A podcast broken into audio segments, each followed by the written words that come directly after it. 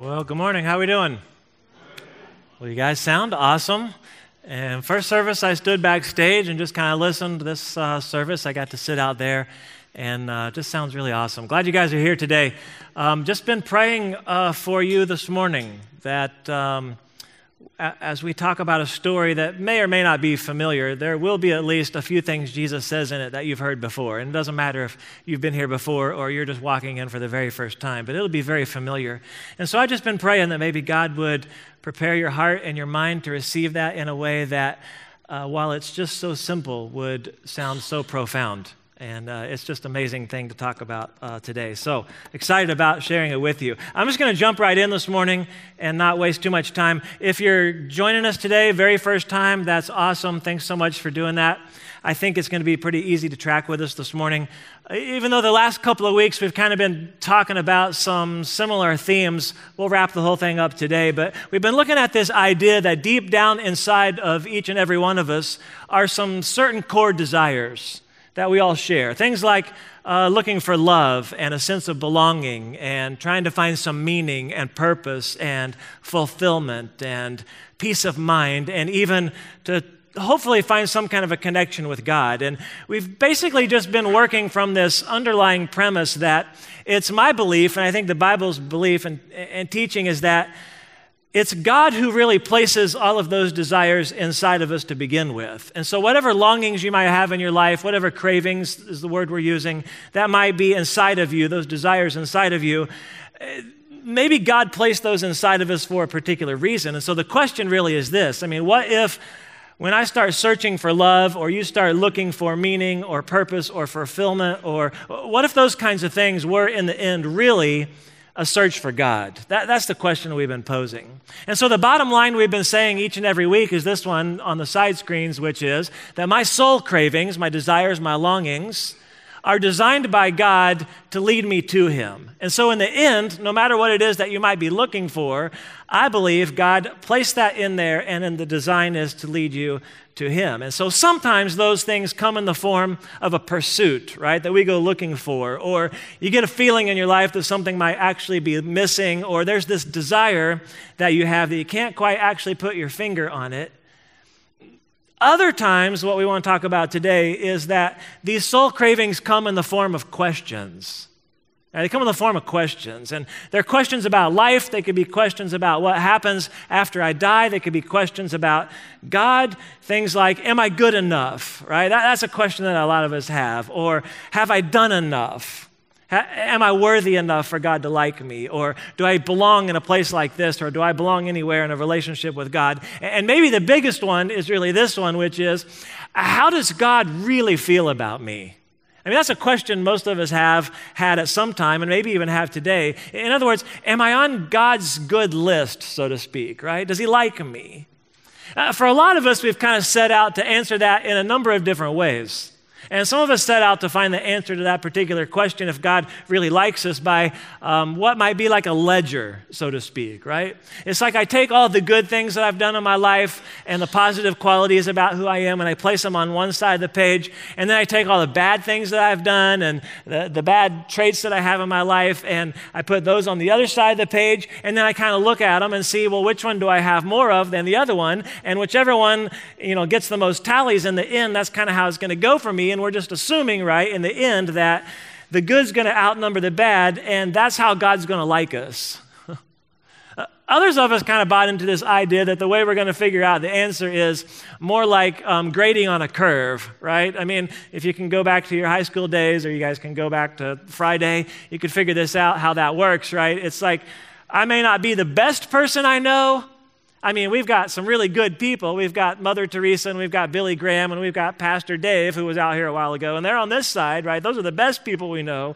But then there's some really bad people we know, all right? So we're not that good, but we're not this bad. We're not Osama bin Laden. We're not Justin Bieber. We're not on this side of the ledger over here, all right?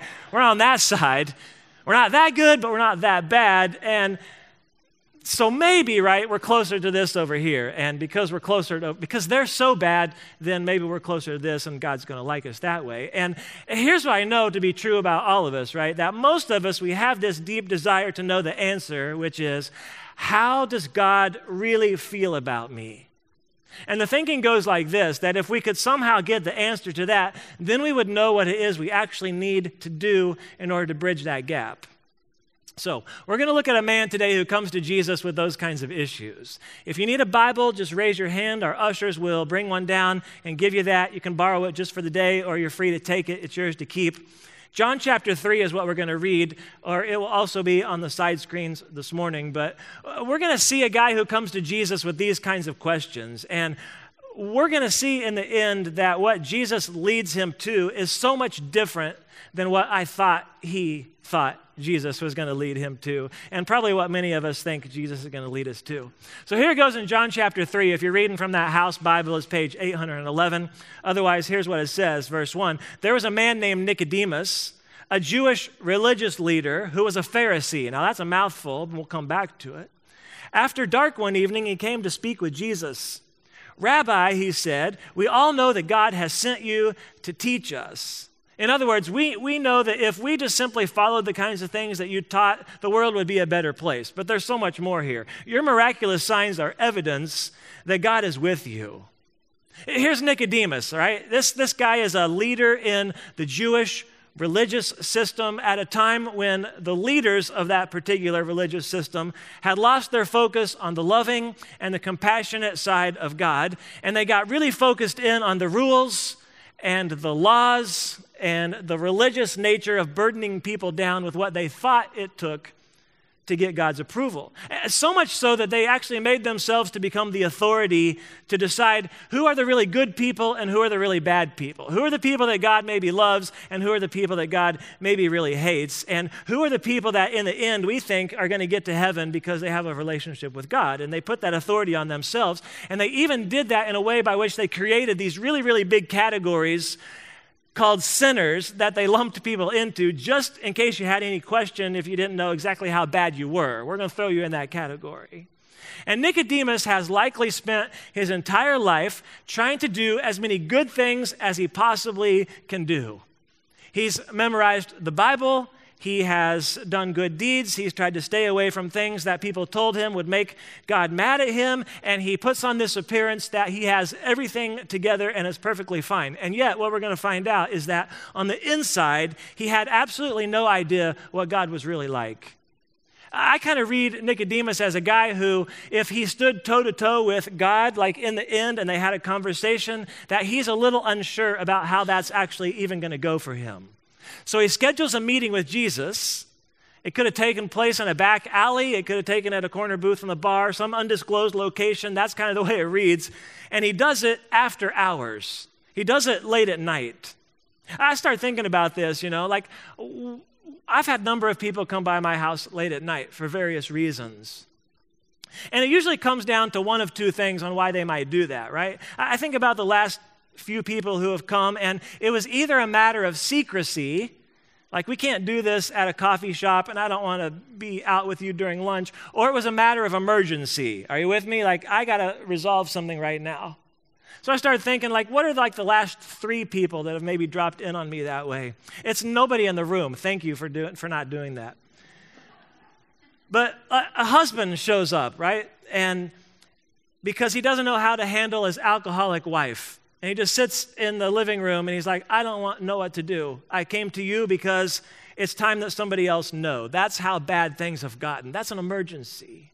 A young couple comes by to talk to my wife and I. They've been living together and they're breaking up because he had just found out that she cheated on him. And they're sitting in a love seat across the, the room from us going, We just didn't know where else to go or a wife and a mother came by over the holidays because she just can't handle that particular season with extended and mixed family, and this addiction that she has is calling out her name, and she's sitting there going, Can you guys help me? And can you help me now? And I picture Nicodemus and the way it's based on this whole entire conversation that we're going to read as coming to Jesus with an emergency, and it's an emergency that he doesn't want anybody to know about because he's got questions that I think need to be answered. And I think if we look at the whole conversation, there are questions like this Jesus, I have to know. And I have to know right now am I going to heaven? I mean, I, I got to know have I done enough? Uh, let's talk about this now, but, but how does God really feel about me? Right? Jesus, you're a great teacher, and we've been watching you, and you do some cool things, but there's something different about you. Somehow you're connected to God. How could I be connected to God? And so Jesus sees something obviously about Nicodemus' life enough to say this much in verse 3. Jesus replied, I tell you the truth. Or, in other words, I'm going to be really, really honest with you, Nicodemus. Unless you are born again, you cannot see the kingdom of God. Well, what do you mean? exclaimed Nicodemus. How can an old man go back into his mother's womb and be born again? Here's Jesus going, Listen, Nicodemus, I, I, know what you're doing here. I know why you came here. I know enough about you to know what I think your real question is, is that you want to know if you're okay with God. Here's what you have to do you have to be born again. Now, that two word phrase is confusing for a lot of us. And whatever idea you have about it, whether you saw it on a bumper sticker or you heard it during an election year or something like that, just set it aside for a second and you can pick it up later if you choose to. But what Jesus is saying is it's impossible for you to be connected to God, Nicodemus, unless something happens in your life that you're reborn. And regardless of what kinds of images that might conjure up for you, at a minimum, let's just say this this morning that being born again means that you get a chance to start over again. Now, if you're an English nerd, you kind of like that diving into language kind of thing, this part is going to be fascinating. Others of you just hang on, it'll make sense, I think. But when you read the word born there, it's a passive verb, which means that somebody else did something for you and you're the recipient. Is that that's simple enough, isn't it? I mean, every woman in the room who has ever given birth knows that this is absolutely true, right? It's a passive experience for the baby who does absolutely nothing in the whole process, and yet they're born, right? And mom does all the work, right, mom? You did all the breathing, you did all the pushing, you did all the sweating, you did all the cussing, you did all the work, and not all of you, I'm sure. If you, here's what, here's what Jesus is saying. Listen, Nicodemus, if you want to be connected to God, it's, it's like that right there. That what happened to you physically has to happen to you spiritually. And here's Nicodemus going, What? I don't, I don't get it.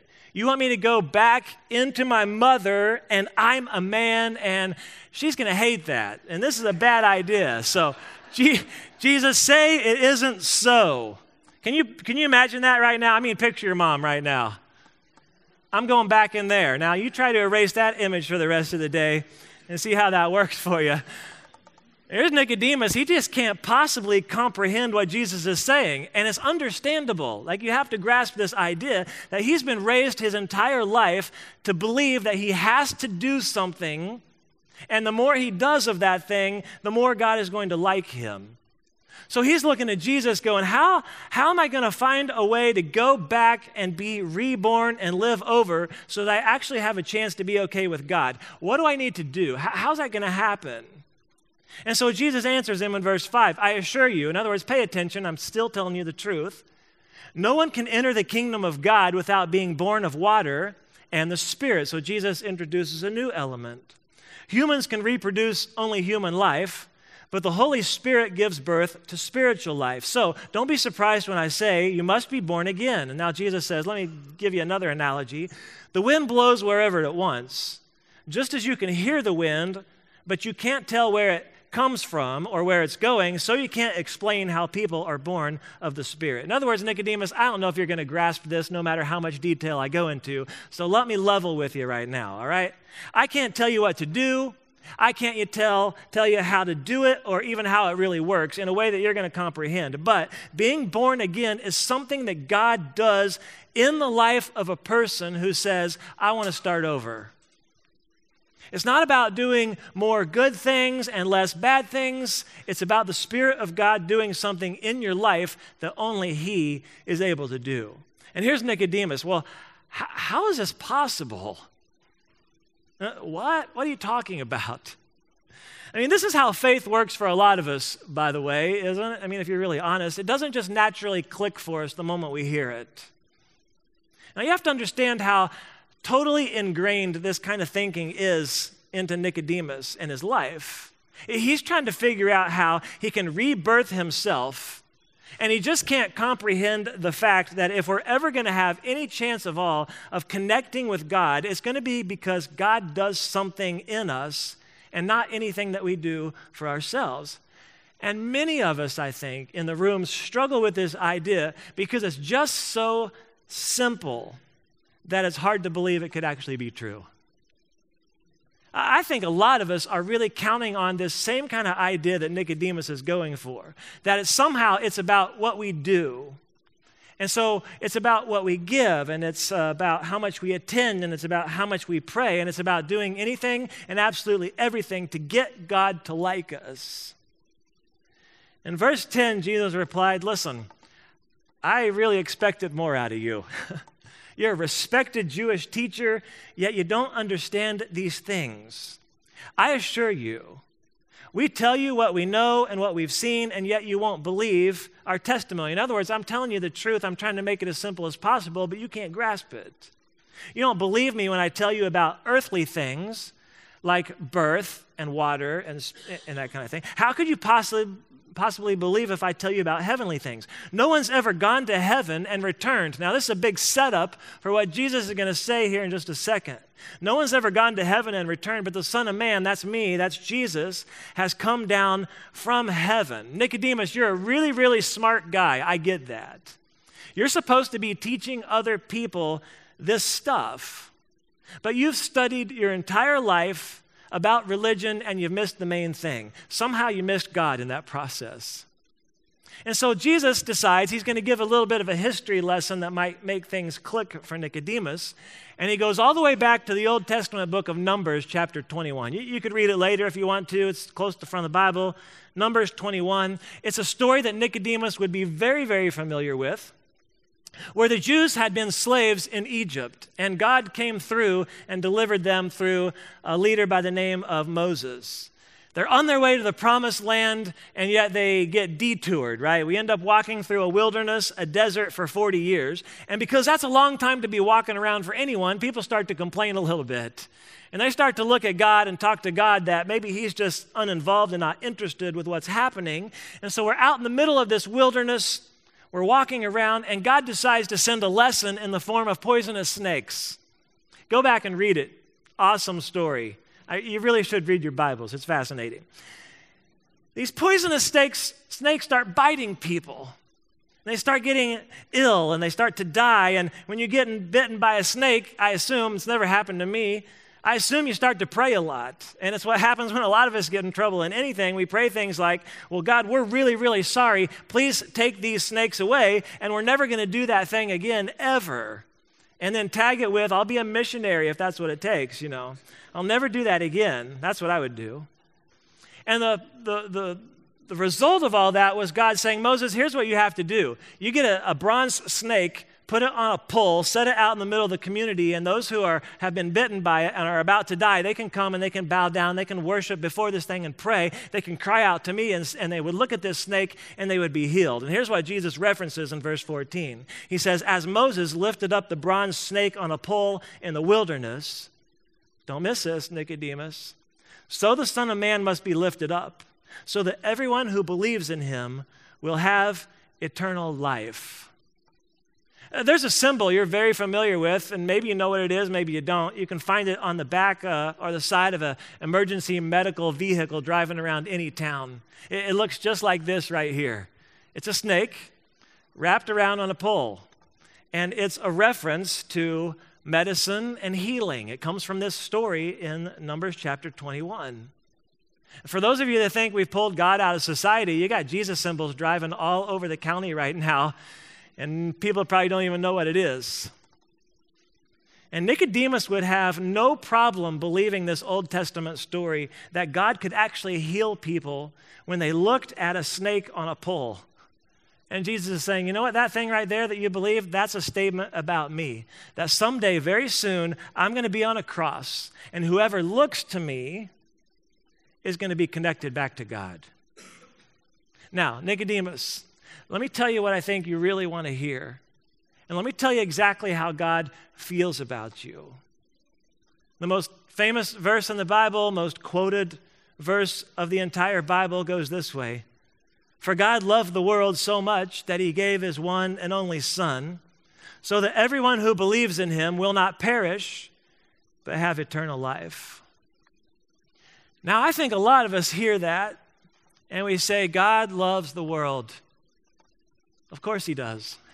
That's, that's what God does. He loves the world. Everybody knows that. I just want to tell you, as a pastor, and I'm sure other guys in the room uh, could attest to this, uh, they don't know that. Everybody doesn't know that. I think a lot of us would say God loves good people, God loves nice people, God loves dressed up people, God loves spiritual people, God loves friendly people.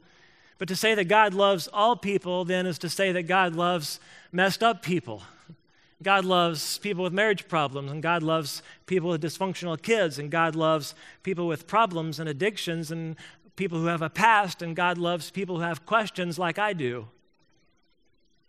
And for a lot of us to say, oh, well, God loves the world, that's just so much easier to buy into than saying, God loves me. Because that's really hard to believe sometimes, isn't it? That God loves me, that God ever loved me, that God will still choose to love me sometime in the future. I mean, maybe God loves other people in the room, but I don't know about me. You know, for the last two decades or so, I've taught this regularly God loves you. I've tried my best at times to convince people to believe that it's really, really true. But a lot of times, I, I have to admit, from a personal standpoint, I, I picture God up in heaven looking down on my particular life, going, right now, today, really, I think sometimes He's probably just disappointed in me. I mean, but what, what if this is really true? I mean, what if it really is true? I mean, what if God loved the world, and that really means that God loves you. That that really means that God loves me. And that He actually gave His Son to die on a cross so that anyone who looked to Him, as He says, could be reconnected back to God, not only forever, but right now, here today. Listen, I, grew up in church my whole life. Before I was even a week old, I was somewhere in the back row. I grew up there for years and years and years. And I've never really left for more than, you know, when I was in college studying to be a pastor. And so you can process that later. I grew up in church my whole life and learned the song Jesus Loves Me from as early as I can remember. I decided not to sing it for you today, but rest assured, I even know the song in sign language. But it took years for me to actually get to the point where I could allow that message to somehow sink deep inside of my heart to the point where I actually think I can believe that, that God really does love me.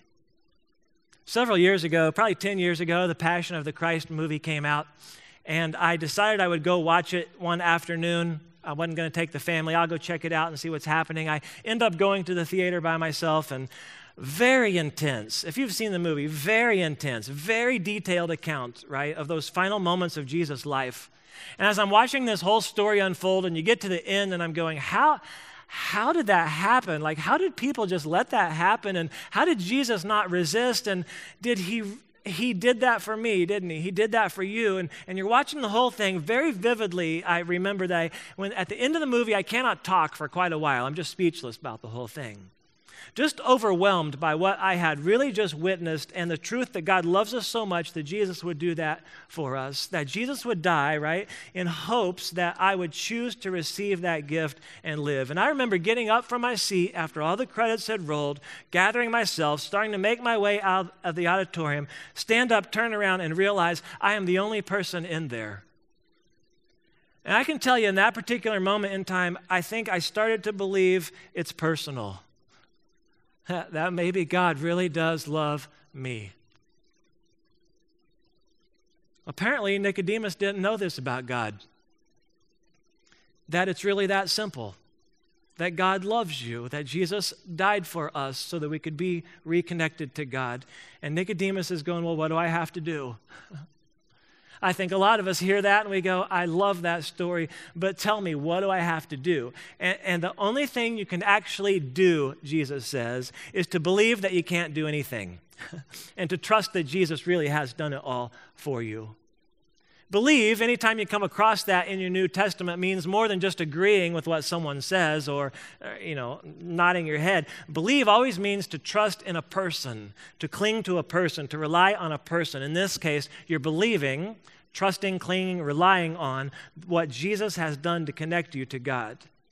The unfortunate thing for a lot of us, I think, and, and it's many of us who either grew up in a church that maybe thought that was much too simple of a message, or we had a run in with a well meaning Christian like Nicodemus who thought maybe there needs to be a little bit more to the story, and we fell prey to a couple of things that we probably need to shake. That maybe it just can't quite be as simple as everyone who believes in him can have eternal life. Some of us bought this idea that it's everyone who believes in Jesus, and then we insert a different word to go with it, right? It's everyone who believes in Jesus and works really, really hard.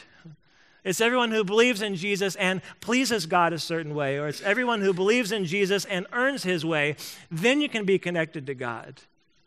Or we bought into this other idea that's equally as damaging, which is everyone who believes in Jesus, and then some of us have been told or taught or bought the idea that believe needs some qualifiers, right? It doesn't just mean trust Jesus, it means, well, believe in what? Everyone who believes in Jesus and believes the way I do, or believes in my list of things, or believes in and votes the way I do. And if you've ever had questions about how God feels about you, and how you can be connected to Him, I want to make sure that if you grew up in church and you've been there your whole life, or you're here for the very first time, that you hear it exactly the way Jesus said it and He meant it. God loved the world so much that He gave His one and only Son so that everyone who believes in Him will not perish, but have eternal life. God loved us so much that He gave His Son so that if we trust Him, if we cling to Him, if we rely on Him, and trust that He's done that, we can have eternal life. And Jesus wraps it up this way in verse 17. Let me just drive it home, Nicodemus. God sent His Son into the world not to judge the world, God's, God doesn't hate you, but to save the world through Him. Nicodemus, God's not out to get you, He's not out to condemn you, but to save you and do for you what you cannot do for yourself. Listen, if God didn't care about you, He would do absolutely nothing. I know for myself, I'm perfectly capable of wrecking the whole thing on my own. I don't need someone to come and condemn me. I need someone to come and save me. And God is the one who did that first. He made the first move before you ever did anything. And it reminds me about a situation that happened to me in high school where I thought I had feelings for a girl. I mean, I, I did have feelings for a girl, but after she swatted me down like a bad jump shot, I, I was like, I don't think I liked her to begin with. But I thought I had feelings for a girl. I'm working up the courage to ask her out I decide I'm just going to go for it. I'm going to tell her how I feel. I'm going to put myself out there. I expressed my feelings. I think I even uh, expressed my love for her, and I waited. Will you go out with me? And, and when you're waiting like that, and if you're a guy, this is like the longest time of your life. Because there's only two responses, right? It is they're going to receive that invitation or they're going to reject that invitation. And that's really what's happening here with what we're talking about today is God's putting himself out there. He's made the first move in every relationship, and it begins with these words I love you. I love you. The three most powerful words you could probably hear today are that God loves you. And He waits for a response. Uh, do you receive that or do you reject that? Now, I don't know exactly how this conversation ends with Nicodemus. I don't know what he actually does after he leaves on this particular night. We get some hints, and I think, I believe, that at some point he comes to receive that message. We know that on one occasion he comes to Jesus' defense and supports him, and then at the end of Jesus' life, he's there. At the end, after Jesus is crucified, he helps carry his body to the tomb and lays him to rest. I don't know how it ends exactly, but I know how it begins. It begins with a lot of questions.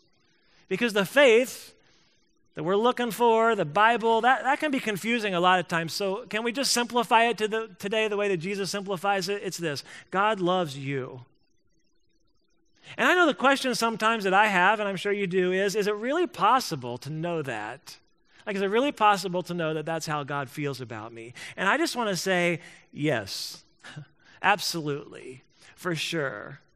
I think He's proved it the length that he's willing to go to see that you and I could have the opportunity to have a life with God. I mean, God loves us so much that he gave his son that whoever believes in him can have eternal life. Now, you're going to forget that from time to time. You're going to leave here today and you're going to go have lunch, you're going to do something else in a world that doesn't reinforce that idea very well. And so Jesus gave us a reminder. We're going to celebrate communion together as we wrap it up this morning. And so our ushers are going to come down and pass it out. It's open to anybody who wants to participate. But the night before Jesus is crucified, he's gathered together with his disciples. They're sitting around a table, they're sharing a meal. He's got some bread there, he's got some wine there, and he initiates a new celebration. His disciples are looking at it going, All right, what, what is this? Explain this to us. And Jesus says, All this is going to make sense to you tomorrow. I'm going to be nailed to a cross. My blood is going to be poured out for you, not for my sins, but for your sins.